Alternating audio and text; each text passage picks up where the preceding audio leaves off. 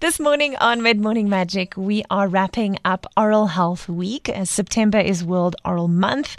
Dr. Nikita Blake joins me from the Smile Foundation. She's also a senior registrar at Plastic and Reconstructive Surgery at Universitas Academic Hospital. Dr. Blake, tell us what your role is at the Smile Foundation and exactly what they do. So I'm um, one of the doctors who are fortunate enough to work with the Smile Foundation. Smile Foundation is a non-profit organization that was established to essentially assist with funds at all the government institutions in the country, and they essentially help us to help children with congenital abnormalities, especially our children with cleft lip and palates.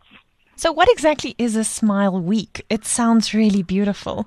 It's um, a fantastic time of year. Uh, usually we host in the beginning of September. Due to COVID, unfortunately, we've had to delay it, and we'll be hosting our Smile Week from 2 to 6 November this year. And essentially what happens then is we have a lot of kiddies in our ward um, with all kinds of congenital abnormalities and we get to operate them throughout the week. We run full day lists. We operate them from the morning early until late at night and we've got a wonderful team and wonderful energy and there are a lot of people involved who um, sponsor our kids and come take photos of them, give them presents, um, help the mothers with support groups, and um, it's just a fantastic time. And we get to help all our kiddies in like this um, jam-packed week of operations. So, what are these congenital abnormalities that you refer to? So, predominantly Smile Week focuses on cleft lip and palate. So, we've got a lot of cleft lip and palate kiddies, and what's important to remember is that most of these kids um, require multiple operations in their life.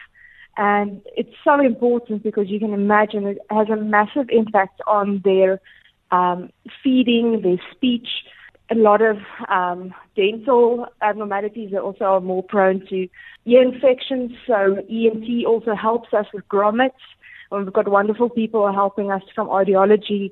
And Dion Zeronia also sometimes comes and helps us with these kids. It's comprised of a lot of operations that these kids require.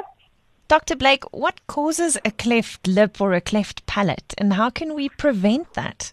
Unfortunately, it's not something that's really preventable. We know about a few drugs, like our anti-epileptic drugs, that can cause um, cleft abnormalities um, intrauterine um, with intrauterine development. But generally, um, there is also a hereditary um, component but there's not really too much that you can do about it. Um, what's really important for the public to know is that um, these kids have certain um, protocols when we want to operate them. So we need to get referred these children quite early. So like a cleft lip, we would operate between three and six months, and a cleft palate between nine months and one year. And you can imagine, especially with the cleft palates, it's so important to try and get these operations done before a year because that's when they start speaking. And if they le- if they are fixed before they learn to speak normally, but if there if there is a delay, and unfortunately we do see a lot of kids that get referred late.